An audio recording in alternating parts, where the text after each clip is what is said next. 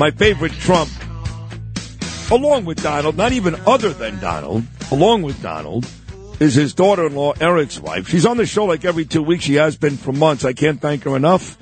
And she's in great shape. She's doing triathlons. Here she is, my friend Lara Trump. You're a beast. Good morning. What are you? You're, you're like running and swimming and biking. God bless you. Look at you. Oh, well, thank you. Yep. Sw- swim, bike, run. That's a triathlon. I know. And the only downside to this one is that my daughter, who just turned four, Carolina, really wanted to do it with me, but I was like, you probably need to wait a couple more years. So soon we'll have multiple Trumps and triathlons. I know the, the left can't wait for that. That's awesome. Actually, uh, you were on the day when it was Carolina's birthday because I played Carolina on My Mind by James Taylor for you, if you remember That's correctly. right. That's right. Look There at you you. You're following all of it. I, I got it. all of it, yeah. So, um, your father-in-law is about to leave us here in New Jersey and head back down to Florida in a couple of days, but I guess, uh, he would probably agree too, Lara. Not a quiet summer in New Jersey for Donald Trump. He'll never forget this one up in New Jersey. Is that fair to say? I think so. I mean, it'll be hard for anybody to forget this summer. The, the, there has been a lot that has transpired as it relates to my father-in-law, as it relates to our country as a whole. You look at the current president, you look at his family, you look at the way that the double standard is so obvious to so many people when it comes to prosecuting people. Sometimes they just prosecute people for no crimes committed, a la Donald Trump, and then you got the Biden family, who obviously has a lot that they have done wrong. And now at least they're trying to hold Hunter accountable for something. Convenient though, Sid, it's the only thing they can't actually tie to Joe Biden. Uh, but yeah, it's been it's been quite a summer for this country. I just hope that whenever we look back at this, we realize that this was the turning point when people started to wake up, started to get it, and started to decide that they were done voting for a party and the Democrats that has done nothing for them, that has done everything to destroy this country and make life harder for people. I think we're going to see a big turnaround in 2024. And I hope you're right. You know, I'm out to God's ears. I think you're right too, but I hope you're right. You know, you mentioned Biden and uh, Brian Kilmeade was on with me earlier and he said, you know, Sid, Trump comes on with you. You think Biden would ever come on? I go, no. He goes, say what you want about Donald Trump. Last night he was on NBC with Welker. NBC is awful to him. A couple of months ago he was on with CNN. CNN is awful to him. He just did an interview with Megyn Kelly. Not exactly sweet to your father-in-law. You gotta give Trump credit. It doesn't matter who it is. He goes unafraid, speaks his mind, and talks about this country. What other politician, Sid, does that? And to be honest, Lara, I couldn't think of one other than your father-in-law. It's so true. I mean, he he really is is scared of nothing, and I think look when you have the truth and the facts on your side, it makes a big difference. And and whenever you look at the performance of this country under the leadership of Donald Trump, when you look at almost every metric in America, things were better for people. So he has a great record to talk about, and you see how quickly things changed whenever you had different leadership of course, in the form of Joe Biden and the Democrat Party. Um, so he has a, a, a real record behind him. He has a lot of plans he wants to put in place for this country and things that are going to make life better for people, easier for people, give us our standing on the world stage again, make sure our country is strong and prosperous. And so, yeah, although these places are a little hostile to him, he is really unafraid of, of anything. And I think he's willing to at least reach out to people who may never have given him a chance before, but he wants to talk to everybody because he's not just running for president again to be president for half the country. He wants to be president for everyone in this country. And God bless him. Good for him for getting out there and speaking his mind and telling the truth and having the facts to back him up. I love to see it. I told him uh, when he was on a couple of times ago that uh, he ran out of New York, and I would too. Uh, the taxes, and more importantly, the way they treat him here. It's really gross but he's still New York. I see uh, Trump all over the place. I walk past his uh, Fifth Avenue residence almost every day, Lara. You too. You and Eric lived here. Now you guys are gone. You'll move down to Florida. And I get all that. But if you were still here, if you were still here, you'd be seeing what I'm dealing with every day. Do you know I've been to three rallies and I never protest. Never. I've been to three rallies with Curtis Sliwa the last couple of weeks over these illegals. They have inundated us with these illegals not vetted. We don't know if they've got diseases, if they're terrorists, if they're rapists, if they're drug dealers. I imagine most of them are good people, but I just don't know. Why should I have to take that chance as a taxpayer up in New York? So again, you guys are down in Florida, but your father-in-law, all he has to do is talk about the border, how the border has become a sieve and is ruining cities and states like mine, and he will win this election going away. Oh, I think you're right, and and I think you know that the, the tide has sort of started to turn on all of this when you have the mayor of New York City, Eric Adams, even admitting that if this crisis is not addressed with illegals pouring into our country unchecked, it is unsustainable. It will destroy cities like New York. And what you're talking about is what I hear from friends of mine who still live in New York every day.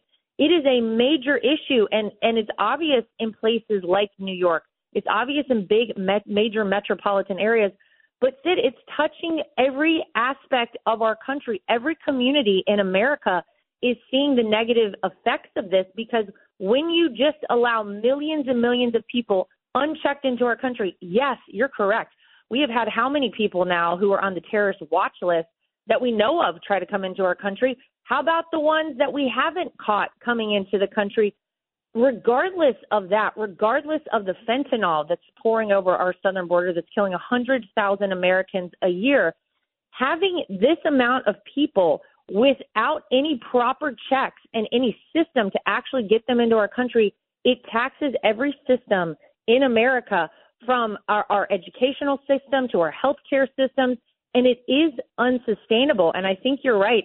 This is something that from the very first moment Donald Trump ran for president in 2015, he talked about this. He got so much criticism for it, but border crossings were at an all time low under his administration. Now you look at where we are today. I mean, man, what a difference. Oh. And it really has started to, to be, the effects of it have been very obvious and I, I think you're right. I think every person in this country is starting to realize, man, this was a bad idea. No, they haven't yet. They should. I mean, I've been doing radio now here in New York, middays and mornings for seven years since I came back. And in the four years that Donald Trump was president, my uh, former late great partner, Bernie McGuirk, God rest his soul, we never said the word migrant once. Lara, not once. Now I spend hours a day. I don't even call them migrants. I don't call them asylum seekers. They're, it's not their fault, these poor people. They're illegals. And I never mentioned that word once when your father-in-law was president of the United States. I want to move over to the Bidens, though. You know what, Kevin, I don't like this Republican infighting, you know, Chip Roy, Matt Gaetz, Marjorie Taylor Greene, the man at McCarthy. Look, look, we need to get this impeachment inquiry done. We have to do it. I know some people don't like it. Tit for tat is not a real crime here. I don't care. they indicted my friend four times for nonsense, and there's a lot more information on Joe Biden than there is on Donald Trump. I believe we need to do it. I know how he feels. How do you feel? Of course we need to do it. Are you kidding me? What we've seen happen with the Biden family is one of the greatest national security threats that we have ever seen in this country, at least in our lifetime. This is really scary stuff. The fact that we don't know as American citizens whether the guy who is at the very top as president of the United States, commander in chief, is making decisions every day based on what is best for our country or best for the pockets of the Biden family. That's crazy stuff. And, and it's kind of become so commonplace. We've heard so much about it that maybe people are starting to ignore it or tune it out. We cannot. We cannot allow something like this to happen. The fact you have an entire family, all the way down to the grandkids, Sid, who have received money from Russia, from China, from Ukraine, from Kazakhstan. What in the heck were they selling? They were selling influence in the form of Joe Biden's position in government. That should never happen in this country. And I'll tell you what, if we let this stand right now, then I mean that that's it. Then anybody in the future, whether they're the president all the way down, this will be the standard and this is how it will operate and this country will never be the same. So, uh, yes, we need an impeachment inquiry. Yes, we need to find out what the heck is going on. And yes, people need to be held accountable for this because it's totally un-American. Listen, I know he's your father-in-law and you love him and he loves you. I mean, he really does. I know that. And, uh, and Eric, and I get all that. Okay. And, and he was a great president and all those things are true. But I want you to be completely honest with me. Completely honest, Lara. If I would have said to you, there's going to come a day when your father-in-law, who you love desperately, I get it, when your father-in-law is indicted four times and also beyond the indictments has to sit on trial for a rape case which he won because the jury decided she was not raped. If I told you all of these things were going to happen and your father-in-law was going to improve in the polls, you would have said to me what? Yeah, I would have said it's crazy. Are you kidding? I mean, first of all, Sid, you forget I grew up in North Carolina. I never imagined even my last name being Trump, let alone you all you of you, this. you had a better chance of your last name being Jordan than Trump. That's exactly right. Michael Jordan went to my high school. That's so funny. It, honestly, it it's so wild to see, but it's the reason that I feel like, and I, I hear this from people all the time, that there really is a divine element in all of this. That God has a hand on my father-in-law. How else could he have withstood everything he did while he was president of the United States? and yet still had so many accomplishments under his belt for this country. How else could he be facing all that they are throwing at him and still stand strong and say, I am willing to take it? I know what they're trying to do to me, but it's worth it to me to stand up for this country and stand up for what I know is right.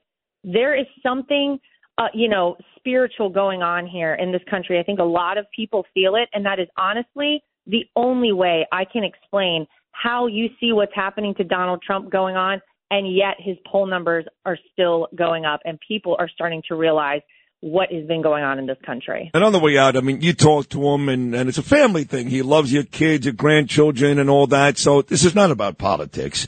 You know, I, I speak to Joe Tacopina every day. He's probably your father's biggest named attorney.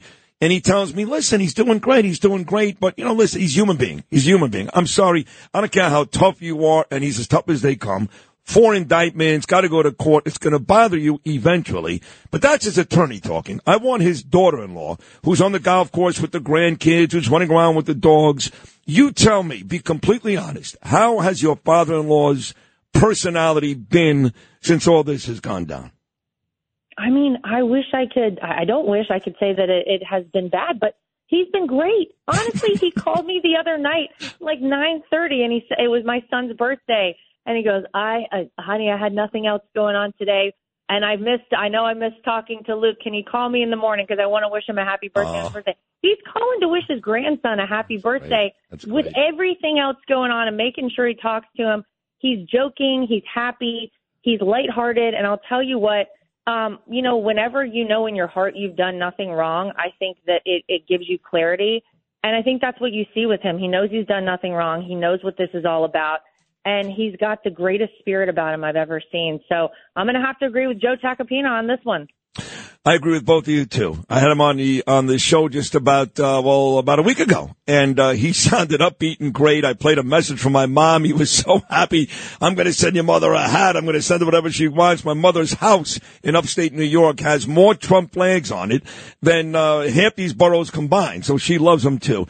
So well, thank you, Larry. You're you're you're really wonderful. I can't I can't thank you enough for all these months. You keep coming back. You provide such a great insight. I love you. I love your family. Thank you so much. We'll talk again very soon.